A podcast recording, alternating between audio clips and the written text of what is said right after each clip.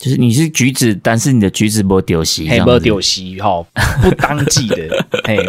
不当季的柑橘酸，我下次想看看不当季的柑橘酸会不会过好了，好不好？然后我之后再录一集跟大家，对，跟大家报告一下。戴上耳机，开启声音，给你聆听新世界，一周听五天，天天新单元，夜夜听不完。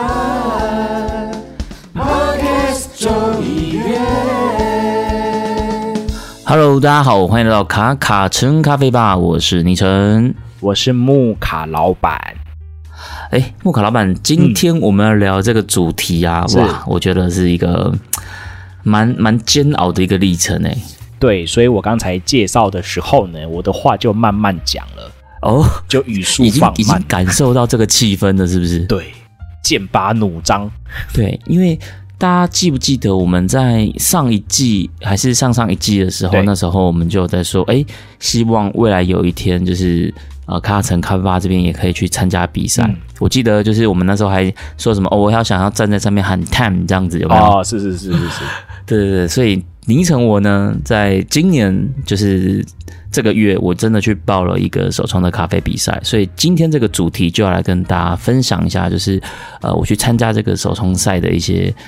心得吗，或者是一个心路历程这样子。嗯，我觉得勇气可嘉，真的，勇气可嘉。对，我觉得其实。我没有那么的得失心啦，就是我会觉得说，哎，反正第一个我也不是业内的人，第二个我也不是怎么讲靠咖啡在赚钱或是什么嘛，就是但对我来讲，这个是一个很新鲜的尝试。对你来说算是有趣吗？我想这样问啊，我觉得还蛮有趣的欸，很有趣。你不会觉得压力很大吗？因为我最近经历了好几个赛事，是就是有几个选手也有报比赛，是什么的？是冲煮赛吗？对，冲煮赛，对，都冲煮赛。Okay。然后从夏天到现在比较转凉了嘛，陆续都有几个赛事，然后我都看他们很紧张哎，坦白讲紧张我真的是还好哎，真的啊，你们那个会先拿到那个他们的指定的豆子吗？会。哦，对，我讲一下他的那个比赛的一些赛制好了，就是他是指定冲煮，对，然后指定器材。温控壶是指定 Fellow 的，然后滤杯是指定可乐哥的星芒滤杯。OK， 那你要用星芒，或是你要用古驰星芒都可以，但是指定要用星芒滤杯。OK， 然后磨豆机因为赞助商是大上华家，所以就是他有指定一台电磨，但因为那台真的我也没有用过，所以他是指定电磨，或者是你自己带手磨也可以，所以我就用我自己的手磨这样子。OK。电子秤是阿开亚的，就是很贵的电子秤。坦白讲，我没有阿开亚的电子秤啊，是。但是我想说，秤就是比较不熟悉，应该没关系，不会OK，哎，比较不会影响到冲煮这样子。所以我就想说，哎，这次的这个器材就是这个壶我没有，但是我借得到，我朋友有，所以温控壶我有，然后那个滤杯我有，对，然后指定豆就是达文西的指定赛豆，是一个配方豆 ，OK。对，然后我就想说，哎，这样子的感觉，它的这个条件门槛对我来讲就是不会太高，就是器材我应该都可以克服这样子。然后我就想说，哎，那我就可以来报看看。对，然后还有一点他很吸引我，就是他的奖品我很喜欢。是什么奖品？他奖品他其实有分，第一名就是送那个大上华家的电磨哦，电磨哎，对，电磨真是蛮不错的哦。对，虽然说不是 1K， 但是也是蛮贵的家用型的电磨这样子，应该也要个5、6、7、8万啦。我有查过，但我忘记了5、6、7、8万。这论局手背范围也蛮大的，我忘记是5、6万还是7、8万，就是我那时候有查，我忘记了。第一名会送这个，然后第二名，其实我那时候比较感兴趣的是第二名的奖品，就是他会送飞楼的温控壶，然后会送阿开亚的电子秤，对，这两个也都是。蛮贵的，加起来也要1万多块啦。感觉那个器材就让你可以有一些冲动想要去报名。对。那当然他还会送那个可乐哥的星芒滤杯，可是因为星芒滤杯我已经有了，所以他对我的吸引力就比较没有那么大。我那时候最想要的就是温控壶跟那个电子秤这样子。所以第二名就直接送那个奖品。第二名就会送温控壶跟电子秤，然后跟滤杯吧。然后第一名会送那个磨豆机电磨。OK， 对，就是他也是这一次赛事的指定的电磨。OK， 对，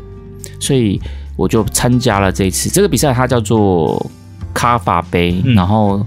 它会配合一个咖啡节叫做小清新咖啡节，这应该是第二届，因为去年的时候他其实办第一届比赛的时候，那时候我也有点想报，因为他那时候我记得他那时候的指定绿杯是那个 Hario 的 Switch， 那因为 Switch 我也有，所以那时候我也觉得好像是可以报，但是他其他的器材什么我忘记了 ，OK， 但后来我也没有报啦，就是没有报，然后今年看到他的这个简章，然后就是这些器材的时候，我就觉得去年本来想报没报到，今年这些器材感觉应该可以来报一下，所以我就直接报名了这样子。只是我的一个一开始想要报名的心路历程这样子，就觉得很像你整个就是看到这个简章之后就觉得，主场优势，没有到那么夸张，可是差不多是这个意思，就是有点感觉，这个球棒或是这东西刚好我都有，对，这个场地我好像也可以蛮熟悉的哦，这个器材我好像也蛮熟悉的哦，是，然后就觉得好来报看看啊，对。所以里面最不熟的应该就是赛豆，就是配方豆这样子。那你针对赛豆的时候，你一开始是提供多少的量给你们做练习啊？他报名的时候会提供给你200克，200克就一包。对，能不能多买？对，200克就一包，可以，你可以自己买。可以。对，那你有买吗？有，我后来又买了一磅，直接买到一磅的量这样。还是因为我去的那个门市，它只有卖一磅，我本来只要想买半磅而已，可是它门市只有卖一磅，我就买一磅了，绑标了啦，直接就是你要练可以啊，来一磅这样子。对，可是坦白讲，我觉得它的那个豆子其实算不错啦，就是以这个价位，然后配方豆，我觉得算蛮好喝的。OK，那我其实比较好奇另外一个事情，就是你在准备到比赛期间，是你大概。你有寻求资源吗？我有寻求资源吗？例如说找一些朋友啊，或者是自己的有在玩一起玩咖啡的朋友啊之类的，然后都在一起研究。我没有，这次没有，因为这次没有。对，其实这个我觉得也可以聊一下。对啊，我这次我就是冲完之后，我给我同事喝这样子而已。但是我同事他们平常不算是有在玩咖啡的人，就这样子，我只有抽完给他们喝，我就是自己。因为第一个是我想要自己去试一些我的理解，比如说当我今天抽完第一把之后，然后我想要去修正我第一把觉得不 OK 的地方，那我去动了某个参数，那我想要自己去探索这个过程。就是因为你找人有时候可能就有点像偷看解答，你知道吗？人家跟你讲，你这个就调一下什么之类的啦。如果很理想的话，对啊，我那时候我有点想要说，我想要自己就是去从零这样子开始，因为这个是我报比赛的一个初衷，就是很多时候我们比如说我们讲咖啡把它讲了这么多集了，我们一直在讲什么参数是有什么影响啊，什么什么什么的。那可是坦白讲，我们这样讲都是很片面的，因为。我们都讲单一参数，可是参数它其实老实讲，它是全部是组合在一起的。你今天动了一个，另外一个可能也会牵一发动全身。所以我也想要去透过准备比赛的过程，去验证一下我自己对于参数的理解。所以我就没有找我的朋友来。然后另一方面是因为我其实有点担心，就是好，比如说我今天找了，就是我周遭有在玩咖啡的人来，那。当他们给了我建议之后，我又不知道他们的建议做的话，我就觉得好像也有点尴尬，因为我想要自己去试这些东西嘛。可是他一定会觉得说啊，我都跟你讲说要弄那个，你干嘛还要这样？我就觉得这样好像会有点尴尬，就是被人家情绪勒索的感觉。可能有一点点哦，就是因为我觉得这有点不好意思啊，因为咖啡，我觉得大家对自己的冲煮的理解一定都有自己的一套系统，可是有时候你的系统不一样，那。就是你动了某些东西，其实没有办法直接完全复制到我的身上。有时候我觉得是这样子，那的确是啊，因为有时候肌肉记忆它本来就不太一样。对，所以我就是想说，这一次我就自己去测试看我自己对冲煮的理解，这样子，那算是给自己一个验收吧，就是。你看录咖啡录那么久了，总是要去，平常讲了这么多，总是要去来验证一下。这是我觉得我给自己立下的一个期许是这样子。所以你说我会很紧张吗？其实我还好，坦白讲，我真的是不太紧张。所以你后来那一棒有冲完吗？你有把它整个冲完吗？快冲完了，我现在还有一点点啦，就是。因为我本来有点想说，我再留着一点点，然后比如说比完了之后，我可以再去问一些选手他们的参数啊，拿着用他们的参数冲看看这样子，所以我还有留一点点，所以我还没有全部冲完，但大概也只剩2把的量而已啦。那其实也是用了蛮多的呢，蛮多的啊！而且因为我其实没有很多时间可以准备，然后这个题外话岔出来讲一下。虽然说这听起来很像在砍拖，可是因为就是比赛的前一周，我女儿他们的学校就长病毒停课啊，所以我就带着她，小朋友要照顾，对不对？对，我就带着她，然后后来就是她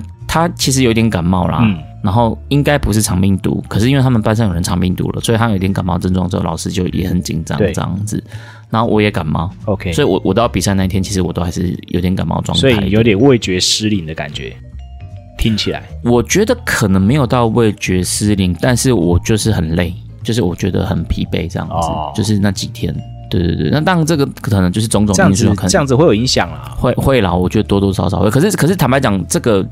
我觉得不是我的理由啦，就是跟我的成绩这个，我觉得也称不上是理由，那只是会让我的那几天的。比较辛苦，但是我觉得它不是导致我，因为我没有进决赛，所以但我觉得不是这个原因这样子。是，可是我觉得这整体到目前啊，我们只是聊前面嘛，对不对？对，我就觉得你整个听起来其实是新鲜的，很 fresh 的。对啊，对于这件事情是很 fresh 的。对，我觉得是蛮新鲜的。那你站上舞台的时候，你有发抖吗？完全没有，因为我找我朋友去，他在下面帮我顾小孩，因为我连比赛那天都是带着小孩去的，所以我找我一个朋友，他在下面帮我顾小孩。然后因为我是真的不觉得我紧张啦，然后因为我在去的时候，我看其他选手是有人是手边冲边抖的，你知道吗？或是真假的挑豆子磨豆子，真的是手在抖这样子，对手在抖的。然后我就问我朋友说：“我刚在上面的时候看起来会不会很紧张？”他说不会啊，你是里面看起来最不紧张的这样子，而且我好像又是最快冲完的这样子，就是蛮自然的，行云流水之间就把一杯完成了啊！有啦，有点卡，你知道卡在哪里吗？我不晓得，你卡在一开始那个秤我不会用啊，因为你没有那个秤。对，我没有，但是我有先上网看过它的使用说明啊，因为我看完之后我记得就是反正就是。左边一个就是按下去归零，右边一个按下去就计时，就这样子而已。那其实这样，这个秤跟一般的秤也没有太大的差别啊。对，我猜它可能会有很多不同的模式，只是我们没有去用到它那些功能这样子。然后我那天会有点卡，就是因为我按下了我觉得它应该要归零的那一颗， OK， 按下去，但它都没有归零。然后我就按了很多次，然后按了很多次之后，它就又变关机。我就有点岔到，你知道吗？我就怎么关起来了？怎样？对，我赶快就是按，然后它就开机，然后就按一下，然后就是我觉得就是反正应该是它的那个归零太敏感了， okay. 所以它按下去，正常我按下去应该就变零吧。对。可是它按下去之后，它还会这边跳来跳去，跳来跳去这样子。就是它那个秤子的敏感度比较高。对，然后当天可能又有一点点风啊，或是什么之类的。对，我就觉得它那个归零就一直，我就没有办法好好归零。然后那时候我就有。就是在那边花了一点时间，我朋友他说，因为他就看到其他人都在那边挑豆啊，然后干嘛，你在那边一直站着，我一直在那边不知道在干嘛。你在那边站着，然后其实你很忙，可恶，怎么不会归零？对我那边研究电子秤这样子，其他人都在挑豆子，你在研究电子秤，奇怪嘞，这个秤子先不要乱用。对，没，因为那个秤太贵了，我那个阿开亚秤真的太贵了，所以我买不起这样子。OK， 这其实秤子也。我个人觉得它也是一个蛮容易有一些意外的、意外产出的这个器材。什么意思？什么叫意外产出？因为你不熟，然后呢就会造成一些，例如说像你这样一直操作，然后忽然间不必要的动作。那如果它的时间，例如说它的赛事的时间是比较短的，是，那你就会有可能要负担上一个代价，叫做超时，对，超过时间这个代价。其实我就有看到有选手他。不知道为什么他冲2把，然后很猛欸。他冲2把，其实我觉得好，我们的预赛的时间是10分钟，但是你要冲出一个下壶的咖啡一要有200下壶，对，不含煮水时间吧？不含煮水，煮水是他在每一组替换的时候，他就会按下去煮。可是其实到你的时候，水还没煮好啦。可是因为你前面总是还是有些前置作业啦，所以煮水不会是 delay 到你的因素这样子。Okay. 对，可是我就有看到有个选手他就是冲了2把，然后我猜他应该是冲了第1把之后他不满意。OK， 我不确定他是不满意，或者是他觉得他第一壶的咖啡液的重量不够，所以他再冲一次。反正他就是冲了第2把。哦，对，然后他冲完第2把的时候，他真的就是很紧迫，他最后应该是压线出杯这样子。可是因为简章上其实是有说，你出杯之后你还要整理桌面，所以对，我觉得他整理桌面时间是应该是已经超时了，只是我不知道技术评审后来有没有扣他分数啦。Okay. 但我看起来是蛮紧张的这样子，我在下面看着是蛮紧张的，就是大家都走了，剩他还在那边。对对对对对，也没有都走，就是大家都冲完的，但是他们不会离开，就是他们会站在自己的位置上，就站在上面这样子，他可能在收东西啊，可能在发呆，然后就等时间到这样子。然后比如说你交到那个角交区域的时候，那个技术评审就会过来量你的重量什么这样子。OK， 这样子其实就会是一个我觉得啦，因为我曾经跟一些朋友他们在准备比赛的时候，就是因为也是会有这样子的问题，然后超时被扣总分，那很痛欸。对啊，我个人觉得很痛。像我们这次他是1秒就扣1分，对啊，超时1秒就扣1分，我觉得那很痛欸。那个是连喝都还没有喝的时候立的输狼啊欸。对啊对啊对啊，我觉得这个其实我们就像我们上次老板在分享赛事评审的时候，我们就有提到这个真的是一个不能犯的错误。对啊，这个如果犯了就是低级错误。幸好你的秤子没有影响你这个。你知道我那时候最怕什么你知道吗？我最怕我在那边按他跳了模式。哦，比如说他今天如果跳什么杯测模式，或者他跳了什么自动模式。对对对 对, 对，我真的不知道怎么把它改回来。我那时候真的心有稍微漏了2拍这样子，就靠怎么关机。幸好只是关，然后开机，然后他跳一个阿开亚的字样这样，然后他说该不会等一下模式会变吧？对，还好没有变，他还是称重模式。嗯，对。然后我想要特别来跟老板讨论一件事情，就是说我自己在准备的过程当中，其实我的参数一直改来改去的，但是我的架构基本上我其实就是2个架构在选，然后。这个就是也有点像是我之前我们在节目里面我都会是分享，就是对泥城我来讲，我基本上我会用的手冲架构基本上就2种，一种就是细粉快冲的冲法，然后另外一种就是我们上次有介绍就是2023年手冲冠军他的那个每30秒 60cc 的那个冲法这样子，应该是每30秒 50cc 啦，因为他的那个咖啡的克重是比较少一点点，所以是每30秒 50cc。 因为这2个架构是我自己觉得冲出来的味道我自己通常普遍都会觉得还蛮不错的，所以我平常冲大概只会用这2种架构。对，那这一次我就一直在犹豫我到底要用哪一个架构，所以比如说我可能就是细粉快冲的方式，我就冲了很多把，然后那个每30秒，然后总共会分5次注水5段式的，我也冲了蛮多把这样子。然后我觉得我中间遇到了一个最大的问题，就是当我觉得它的甜感表现好的时候，我觉得它的酸就是不够明亮。可是当我今天我想要把它的酸质做的比较明亮的时候，我觉得它的甜感表现又变得比较差。这个是不是一个很难的一个大哉问？这个问题其实它很难用就是用收听的方式去解释，因为它其实真的是一个大问题。它其实真的是一个大问题，因为这会回归到老流的部分，就是说你每一次的给水的方式有没有稳定？对，这是第1个嘛。第2就是肌肉动作的问题。那第2个是你每一次的断点，就是你觉得这是酸比较多一点，可是甜的部分要怎么样去加强？你是增加老流去加强，还是还是水位拉高，还是做什么样的动作？这个东西其实都会影响整个的风味。那你问的事情是酸转甜的过程要怎么样去加强的话，我个人觉得是这样子，就是说，我们一开始冲，如果酸太强，那我就会很容易去直接判定说酸强就是我前面的劳动多了，或者是我把它冲的节奏比较快了。OK， 节奏快了，但是还没有带出甜。或是说带不够多甜的时候，我的冲煮已经结束了。对，那就会导致说，这个的酸比较强，然后甜比较少。那如果我要甜多一点点呢，我前面的老流就会比较少嘛。就是我可能在前 150cc 的这边的搅动会比较少，后面多了，甜一点点，但是有可能会带得太后面。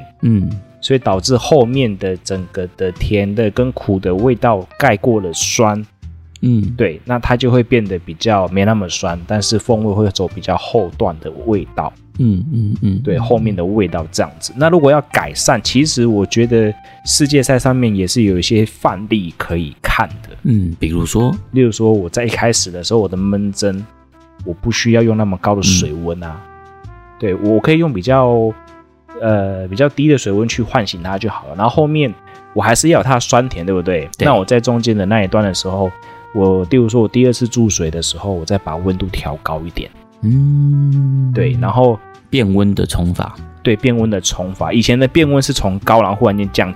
降低嘛。对。那现在是直接一开始就给你低一点。对。好，我在前面的时候，我不希望我的水温太高去唤醒咖啡粉造成的杂感，造成的比较强烈的闷的酸，或者是说比较复杂的味道，我不希望在前面出现。那我等到它比较焖蒸完之后，水分也让粉去吸收了之后呢，我们再透过比较高一点点的水温 ，OK， 再去做酸甜的制造。嗯，对，这是另外一个，也有人看过我们也蛮常现在是在使用在冲煮上面的一个方法。对，就是说它整个要去做平衡性的东西，我觉得这个是手冲上面蛮细微的一个调整啊，那这个要一直练，对，这个要一直练，对，就是说，找到一个参数是，我可能在这边给水到多少的时候，我可能要做另外一件事情，针对这一次的指定豆，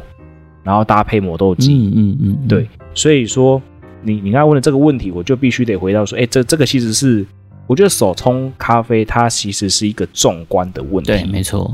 全部都是绑在一起的，它是一个重大的问题。对，我没有办法只说一个点，然后去带给听众们说，好，你这个点改善之后，你就可以得到什么东西？没有，我觉得东西还是要回到，还是要回到自己的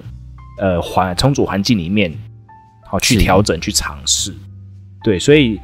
通常是酸带甜啦。那如果说它的酸在比较低的温度的时候还是舒服的酸，那其实通常也会带出蛮不错的甜。对，那就代表说，你这次的老洞老流是适合这一次的竞赛豆的，或者是你的刻度刚好是适合这一次的冲煮的你自己的模式。对，然后就可以带出好的风味这样子。我自己在找参数的时候啊，其实我真的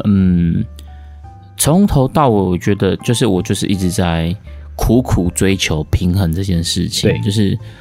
当然有时候你会冲到一把，这个就是哇，这个香爆炸酸香，然后热带水果很赞这样子。可它的甜跟body真的就是会比较偏弱，是。对，那当然你也会有冲到一把是这个甜感表现很好，body也不错，可它真的就是没有什么明亮的酸质。那我就一直想要去找到这个平衡点，可是这个平衡点就像老板说的，这个比如说好像人家问我说，那你心目中的平衡点是怎么样？坦白讲，我也没办法用言语来表达，我只能去喝的时候就是说，这把的感觉它的香酸可不可以再多一点点这样子，然后就是不断的去调整参数，调整参数，可是调到后来你真的会有一点点回气，对，就是越调你越忙掉这种感觉，对。对，然后所以到后来，我觉得我其实也没有找到我心目中最理想的那个酸甜平衡的结果出来。但是我最后的参数，我做的那个参数，我觉得是一个我能接受，我觉得它不是很理想，但是我觉得对我来讲算可接受了这样子。所以这个东西就是我那时候在做参数的时候，我心里面一直很大的困惑，就是。甚至我也不知道我想象中那个味道是不是有可能存在的，就这个东西到底是有没有可能是我想要一个兼具热带水果，但是它有一个很好的酸转甜的甜感表现，这种东西是不是有没有可能存在这样子，我其实也不知道。但我那时候就是一直在调整这件事情。那在做参数开始，我第一个要决定的事情是因为它的比赛的像咖啡液要有200克，对。所以如果是按照我平常自己一般的冲法的出来的结果是一定不到200克的。对。比如说可能我们冲个250，你的下壶应该是不到200，就是很危险啦。会被粉吸掉。对对。再加上你冲完之后，自己总是会试喝 一口吧，这样子，那你再把那口喝掉，其实 就没有了这样子。所以那时候我就觉得，我至少我要冲到260，就是你的电子秤上看到的数字大概是要260这样子。那再来就是我就是要决定我的粉水比。对，那我这次做的粉水比其实做的蛮窄的 ，OK， 因为我是做1:13，你做1:13。对，我用20克去做260这样子，可是我觉得这个方向是还蛮，我自己觉得应该是蛮合理的方向啦，就是用比较窄的粉水比去做，我自己觉得这是一个蛮合理的方向。然后再来就是我就是去一直调我的水温跟研磨度，然后就是在交叉比对，有时候这个研磨粗一点，但是水温高一点，然后这个研磨细一点，然后水温低一点，这样子不断去找。那我自己我觉得在温度跟粉水比这两个参数，我是觉得是大概是我有找到我自己比较喜欢的，就是1:13的粉水比跟88度的水温，这个是我觉得我不太会想要再去动它的参数， okay， 但是后面就是比较不容易失败的一个方向。对，但是后面我就是一直在想说，诶，我可不可以透过，比如说像以前我们在讲4-6法的时候，不是都有说，诶，你想要香酸多一点的话，就前面注水比例多一点啊什么的这种。但我自己实际在做这个参数的时候，我觉得好像不太能这样子做。我觉得当然这个一定要看豆子，但至少就我们这次豆子来讲，我觉得它好像不太能，就是我把前面的注水多一点的时候，我就把香酸的表现变得比较明亮明显这样子。而且我自己有一个新的，我是觉得就是说以我们之前讲就是2023的冠军的那个冲煮架构来讲啊，对，其实每30秒 50cc 这个架构我觉得是最好的，就是你今天你想要把这边挪一点点到其他的段落的时候，反而那个平衡都会跑掉，是对，啊，但这个我也不知道原因是什么。可是我自己在试的时候，我发现其实，假设今天我们要用30秒，然后做5段，每段都是 50cc 这个架构的时候，我觉得它最好的方法真的就是每段都是50，你不要把什么第二段变成60，第三段变成40，或是最后一段。一般我们都会觉得说，哎，最后尾巴的时候只是在调整浓淡度嘛，那我们可能为了要减少它过萃的可能性，像我自己，我有时候我都会把最后一段的水捏一点点到前面这样子。对，但我还发现其实好像这个不太合适，反而是就是均匀的给水这样子是平衡感是比较好的。这是我自己一个蛮特别的一个心得，我自己觉得跟我原本的想象不太一样，算是一个学习吧，就是我们之前这样讲的那个东西，然后重新再去这样就是验证了一下，然后就会发现哎，其实有一些东西，有一些公式，它是有一些好球带的。对，我觉得是这样子。我觉得咖啡难的地方就在于说，有些东西你好像没有办法用1-2句话就去解释为什么，它就是一个综合的因素、综合的影响，最后去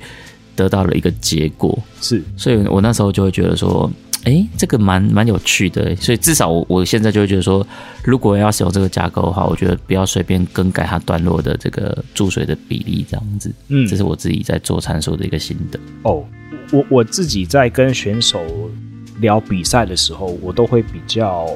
怎么说呢？就是对我来说，我拿到的时候，我不是先去冲它。嗯，对，我自己是跟选手们，我是先好，我们先坐下来，我们先去喝看看它原本不经人为动作的一个状态之下，它是长什么样子？例如说，最简单的就是，例如说，有 Switch 的话，我就泡个它，对，就是泡个它5分钟，看看它长什么样子，对，然后再去做修正，这样子啊。我个人在比赛上面的经验是这样子，然后才去知道说，哎，这只豆子它到底有没有办法让它再更。例如说，香酸在做酸度的部分啊，再拉多一点，还是甜的部分再拉多一点，它的极限值会在哪里？再去商量一下参数这部分是要怎么样去设计。对，甚至我们都有看过选手他是豆粉哦磨2次哦，有我有看过，为了是因为那台比赛的磨豆机，他其实他觉得那台磨豆机磨出来的粉是不平均的，对，所以他让他磨过了粉之后，再去磨第2次，让它比较平均一点。然后我们这样的结论也是，喝起来的确是比只磨一次的好一些些，表现好一些些，这很特别。这个我其实有听过不同的说法，就是当然有人会说二次研磨会让你的力径分布可能会比较平均，或者是比较怎么样，我不知道。那但是也有另外一个说法，就是当你做二次研磨的时候，你的细粉会产生的比较多。对对，就是像那个咖啡物理学里面它的说法是这样子，就是如果你做二次研磨的话，你的因为你的结构被破坏的比较多次，所以 你在被碾碎的那个过程，它会产生更多的细粉。所以那你同时如果这是你想要的风味，那当然没问题啊。那如果你要你可能在冲煮计划上的时候，你可能就得再去更小心一下比较多细粉这件事情，这样子。那当然这个东西就是没有说什么是对或错，这只是说看它是不是你想要的结果，这样子。对啊，我觉得这种东西到最后的话，还是会以喝到的感觉为一个主轴啦。就是说，我们设计的再多，可是呢，偏偏没有中评审的喜好。对，这个也是有可能的，因为像我后来拿到评分表之后，就是我其实不太确定他给的那个分数是不是平均的分数，但应该不是的。哦，我先讲一下评分标准好了。这次比赛的评分标准会有5个指标。第一个就是风味嘛，然后再来就是余韵，然后酸质，然后平衡跟 overall 的整体表现。所以这都是算是蛮常见的评分项目啊。我觉得比较特别应该就是它里面没有 body 这个项目这样子，所以它就是风味、余韵、酸质、平衡跟 overall 这样子。一个评审的满分就是100分，然后在预赛会有3个评审，所以会有满分就是300分。然后我拿到的成绩表上面的分数，我的风味我拿到是 19.5， 然后余韵拿到了是 18.5， 酸质拿到了是18，酸质是我的最弱的项目，所以我酸质就是只有拿到18分这样子。然后平衡是 18.5， 然后整体表现是 18.5， 这样子的分数，对，我的总分是243分，是，所以300分是满分，我的总分是243分。但如果去单项这个分数看的话，我是推不出来这个243是怎么来的。可是我有去跟其他选手问看看他们拿到的分数是怎么样，就是大家的状况都是这样子，所以我猜我们可以看到的那个单项项目是所有评审的给你的最高的那个，他就会写那一个这样子，我猜是这样子。所以他的空间还是有些空间的啦，我听起来这样子的话。对，但具体怎么样我不知道，因为我也还没有得到回复。但这个也都没有关系啦，我只是想要去针对就是分数上面的评语这边再来讨论这样子。反正我总分就是243，所以应该我看到有进决赛的应该是245就有进决赛啦，所以我应该就是。那你差一点点而已啊。但你说差一点点，但差2分其实也差蛮多的吧？就是不会啦，我没有好了，一个评审多给我 0.5 这样子，我可能就过了。对啊，其实我觉得哦，就是你是第一次参加，然后可以拿到这样子的分数，我觉得有时候某种程度上也是一种肯定，你知道吗？现在是在讲安慰的话，是不是？这不是安慰的话，就像是现在是中华职棒正好要打最后的赛末的时候，就是打冠军战的时候，魏全龙嘛，对不对？魏全龙，陈俊3年打到魏全龙，而且请他那个总教练都是没意没意啊，因为他的目标已经达成了，你知道吗？可以带到总冠军，成军3年的一个小星球队。但人家不都说他是那个吗？联盟的亲儿子吗？对啊，你看可以打到这样子，已经算是不错了。就是说，还算是可能比赛才刚开始在参加而已，然后可以差一点点就进决赛。这有多少人是？也有很多人是练了很多年，然后每次都差一点点的。哦，好啦，这样子，像你这一去，然后就差一点点。这个我觉得是一种很棒的一个结算是结果嘛，我觉得算是个经验。其实我自己我倒是不是那么的在乎说我是不是第一次参加就差一点什么什么，我其实是比较想要知道，就是如果说一样的豆子，那我要怎么做可以去改善掉我的那些缺点，这个是我现阶段我最想要知道的事情，这样子。所以在这边我也可以来跟木卡老板，就是或是跟听众朋友一起来分享一下，就是我得到的评语，就是在5个职业里面都有各自的评语嘛，所以风味就是柑橘、橘皮、可可。通常讲到橘皮，它是不是也同时在暗示着是有一点点苦味的意思？通常如果写橘皮的话，就是我个人觉得它还是算是一个正向的啦，正向的一个表现，但是是比较中等正向的一个形容词，是对一个中等的形容词，就是它可能没有那么的柑橘，可是闻起来还是有柑橘调性，这样子对，但是它不能给你写没有柑橘，但是是可以写还是有点橘皮的那种感受，这样子。他是写柑橘跟橘皮两个都有写啦，所以我在想说，会不是他是觉得说我是有柑橘，但是有点快要变苦了的感觉，这样，或者是比较薄弱的感受，对，还是有柑橘，但是是，也带点橘皮，对，但是偏苦这件事情，我觉得应该还不至于会写这个东西，因为偏苦的话，通常表示的语词就不会是水果类的东西哦，OK， 对，那可能会写什么？如果是在风味这边，你觉得喝到偏苦，还是只可以直接写偏苦？如果是这样的话，我可能会直接写炒坚果的皮。哦，有，我有看到有人是写坚果皮，对，这种就是我觉得喝进去会带苦味，或者是谷物的皮。像风味这个项目，我看到其他选手就是分数比较好的，他们的就是他们除了柑橘以外，他们就又会多了，比如说像红糖、焦糖这种，或者什么红糖转焦糖，对。可是我的就是可能没有被评审喝到这种，红糖焦糖味的这个东西，就是会比较吃亏这样子。OK， 因为就可能只有酸的感受比较多，但是酸转甜的结果比较少，对。是，对，这是我在风味得到的分数跟评语。那在语韵的部分，就是其实跟那个风味差不多啦，就是橘皮跟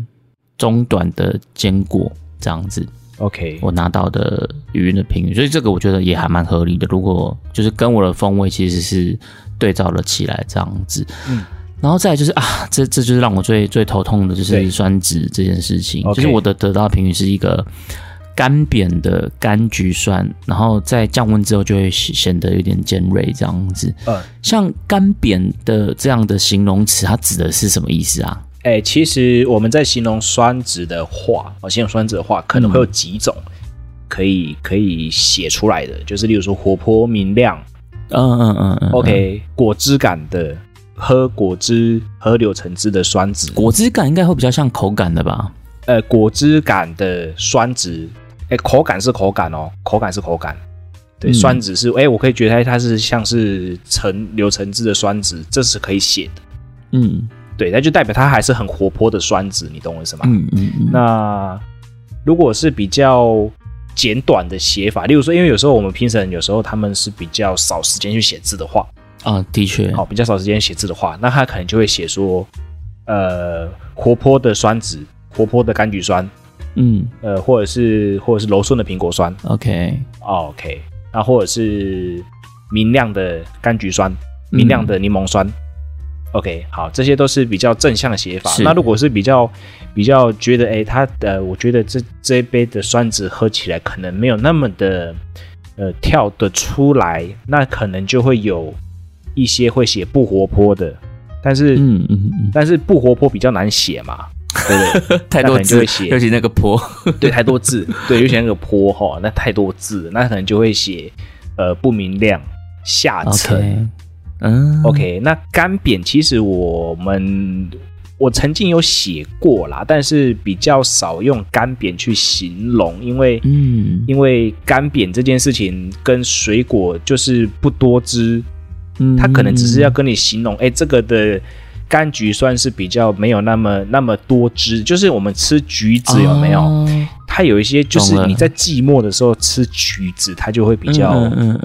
没有那么的多汁的酸质的感觉。对，那它可能就会用干扁，就是比较干扁的橘子吃起来是不是会那种酸质会比较闷？就是有点刺刺的，就是你是橘子，但是你的橘子没丢席这样子，嘿，没丢席哈，不当季的，嘿，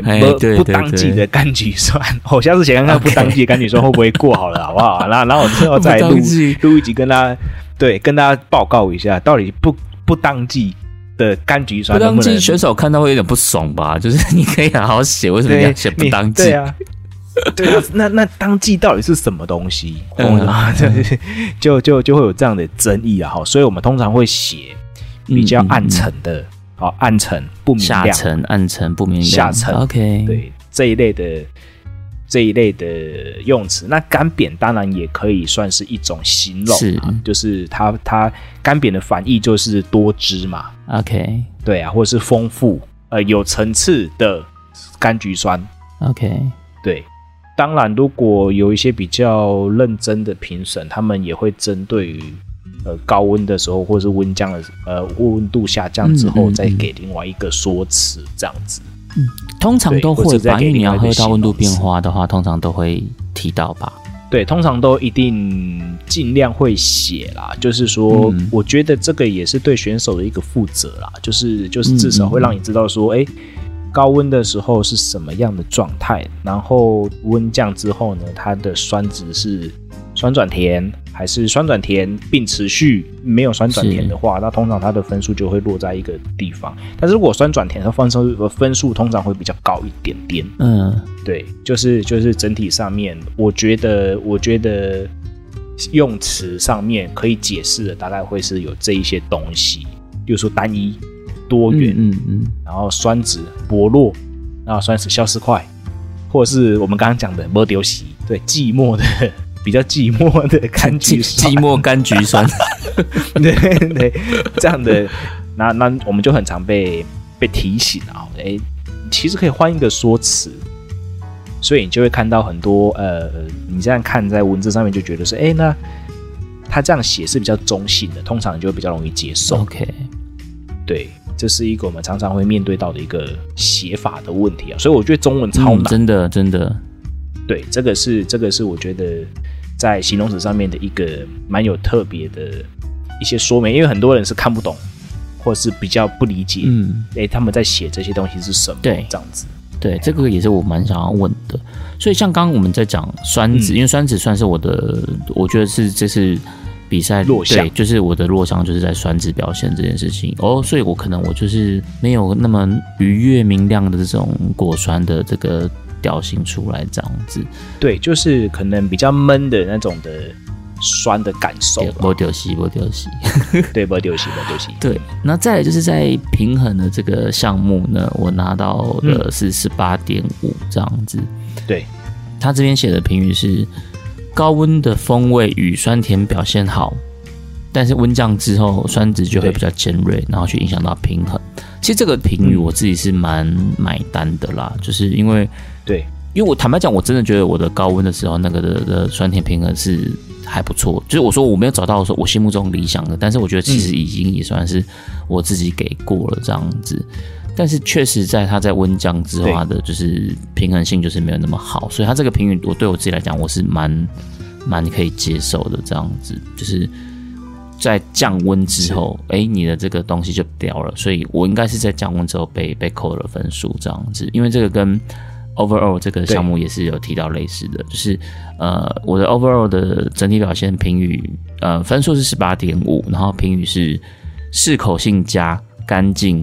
尾端涩感控制不错，温降后入口带弱皮苦跟酸略显尖锐。对，这个其实我也蛮买单的原因，就是因为我其实有针对适口性、干净跟涩感这件事是去做一直修正的。是对我其实花了很多把时间在改这些东西，就是我想让它适口性再好一点。然后，因为我觉得这个豆子它喝起来其实会有一点点涩感。OK， 然后会有一点点卡舌头，所以我那时候有一直想要去解决的事情，让它味道更干净，然后让它的舌感是比较不要那么的明显，所以我是有是对我在做参数的时候，我其实是有喝到这个点，然后我想要去调整它的，所以确实评审他给我这个评，我也觉得我蛮买单的，就是那代表我在做了这件事情，我的。理解的这件事情是正确的这样子，所以整体来讲，我觉得我最大要去修正的功课就是我的酸质表现，以及我在温降后的这个问题。可是坦白讲，我不太懂温降后对这个东西我要怎么去克服啊？这个真的我就完全没有 idea。好，温降后其实就是在谈论的事情是一个。点就是说，中温之后，咖啡它还有没有维持着应该要有良好的风味这件事情。对，就是说，哎，它如果忽然间变酸了 ，OK， 那有可能是流速比较快造成的，或者是粉细了一点，然后萃了太多东西出来，或者是太集中了而导致的。就是因为我之前曾经也是有一个选手在比赛的时候，应该是去年吧，我们在攻一个东西叫做要给评审一个 punch， 一个点，对，所以我们把它冲的比较集中。好，那一次的一个结果就是，全部的评审反映说，它在中温之后就变得比较集中，然后酸的感受太强，对，所以导致着说它的甜感转不出来，因为有时候甜这件事情有可能兑水之后，它反而可以感受得到。对，兑水之后香酸也是，有时候香酸。对，水之后也会比较出来，是它并不是不没有，好，它并不是没有，它只是有可能因为太集中了而导致分辨不出来。OK， 那太集中的时候呢，有可能是集中在苦，有可能是集中在酸，但是通常甜是比较经验上面啊，我遇到的通常是比较不会给你写集中在甜了，对，要么就太尾段，要么就太前段，对，要么就太集中，然后导致喝不太出来，然后就会有点像喝 espresso， 你知道吗？espresso， 有柑橘啊，但是它冷掉说好酸哦。对，那就表示说它是比较集中的一个比例，这是有可能的一种方向啊，有可能的一种方向。对，那以我这样的理解下来，好了，就是说可能这一场评审他们所喜好的程度是要甜，并且冷掉之后。它有一点点苦，可能可以被理解，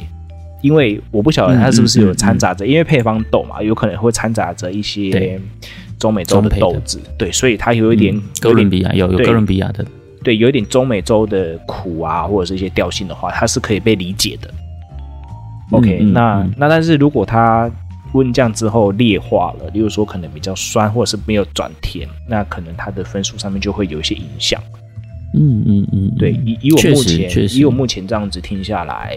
了解下来的话，我觉得风味的导向可能会是以这个方向为主，就是说要调整的话，我觉得可能就是粉水比啊，或者是在粉系上面可以再做一些调整。对，至少让它在冷掉之后呢，比较不会算是往某一个方向倾倒的话。我觉得它就会比较完整。对，如果今天降温这件事有修正的话，我觉得我的分数应该就可以再高个2分吧。我觉得应该是可以啦，因为你其实整体上面就是天平呢，就是往比较酸一点点的地方去倾倒，就是它的那个范围值这样子。应该是说我想要让它往酸一点点的方向去倾倒，但是我的那个酸又做的不漂亮，所以可能就。这个豆子它要冲出甜不难，但是你要冲出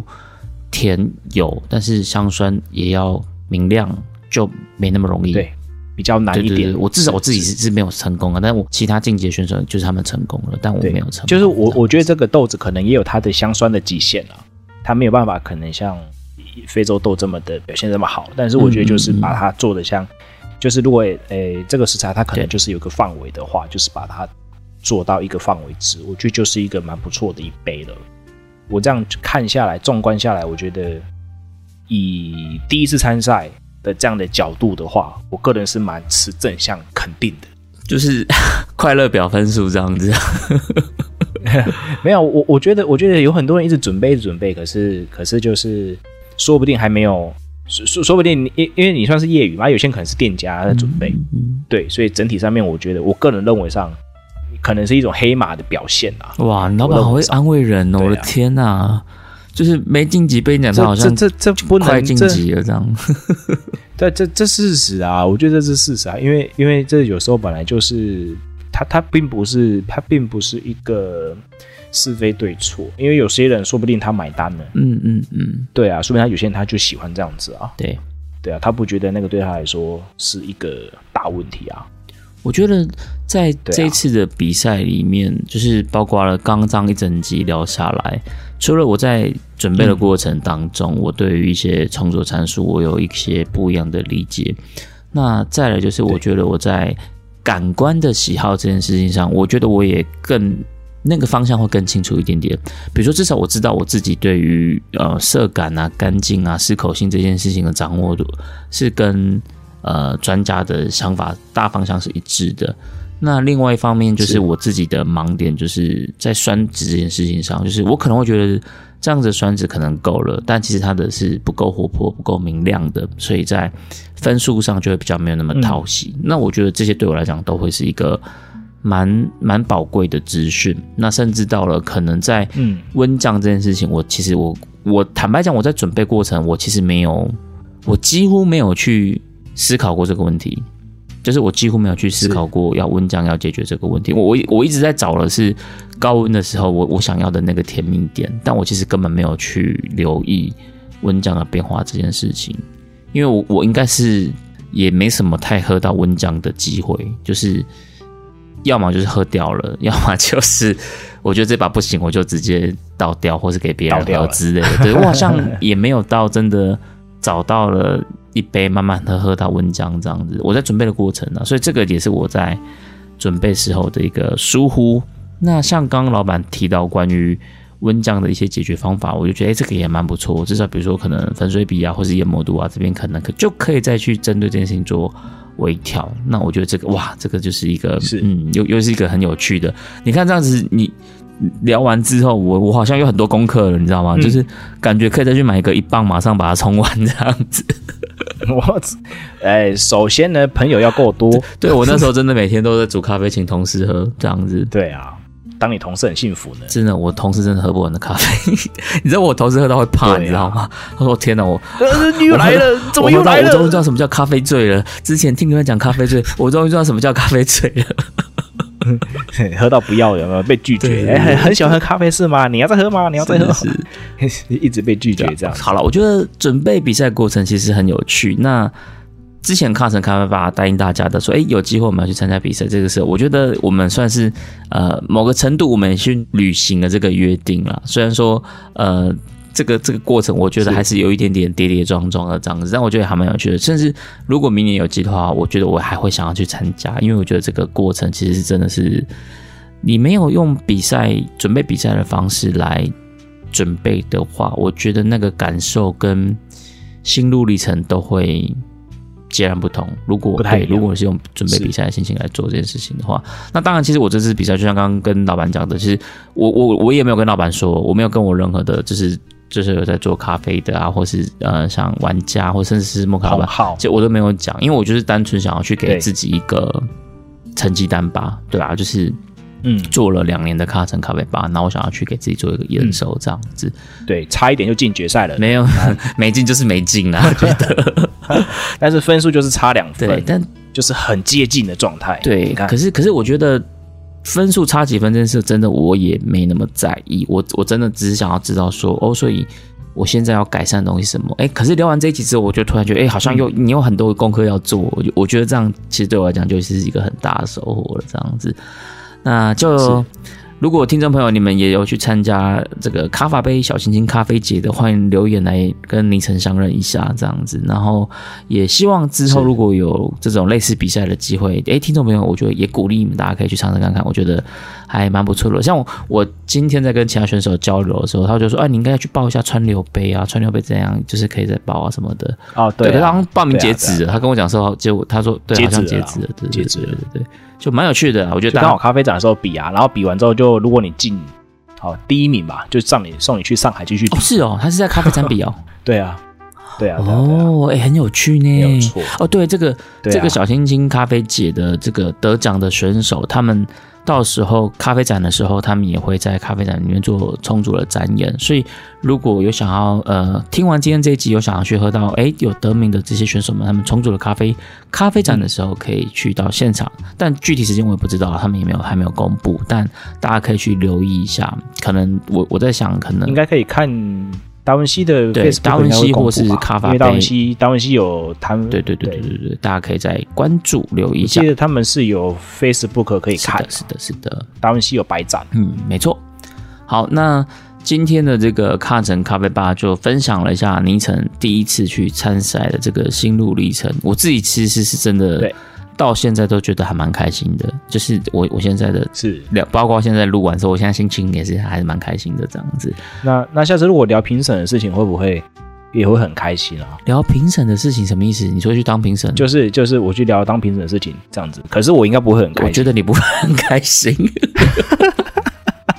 我觉得你会有点厌世。我觉得我不会很开心。对 ，OK， 对，我觉得对，没错。我现在想起来有点厌世啊，我觉得先不要聊这个好了。羡慕卡板是要先挖坑给自己，是不是？我觉得先就没有。如果是我要谈这件事情的话呢，我就是很单纯的跟大家解释什么在评审们思考的是什么东西哦。因为你最近不是有朋友在找你帮他，就是做类似教练啊、顾问啊这样子。对啊。所以下一集可以聊这个。哇，很厌世好，我给你一个礼拜时间，让你去修复一下，好不好？超厌世，2个礼拜可以吗？可以。那希望我们今天这一周卡城咖啡吧的内容大家会喜欢，那我们就下周见喽，拜拜 ，See you。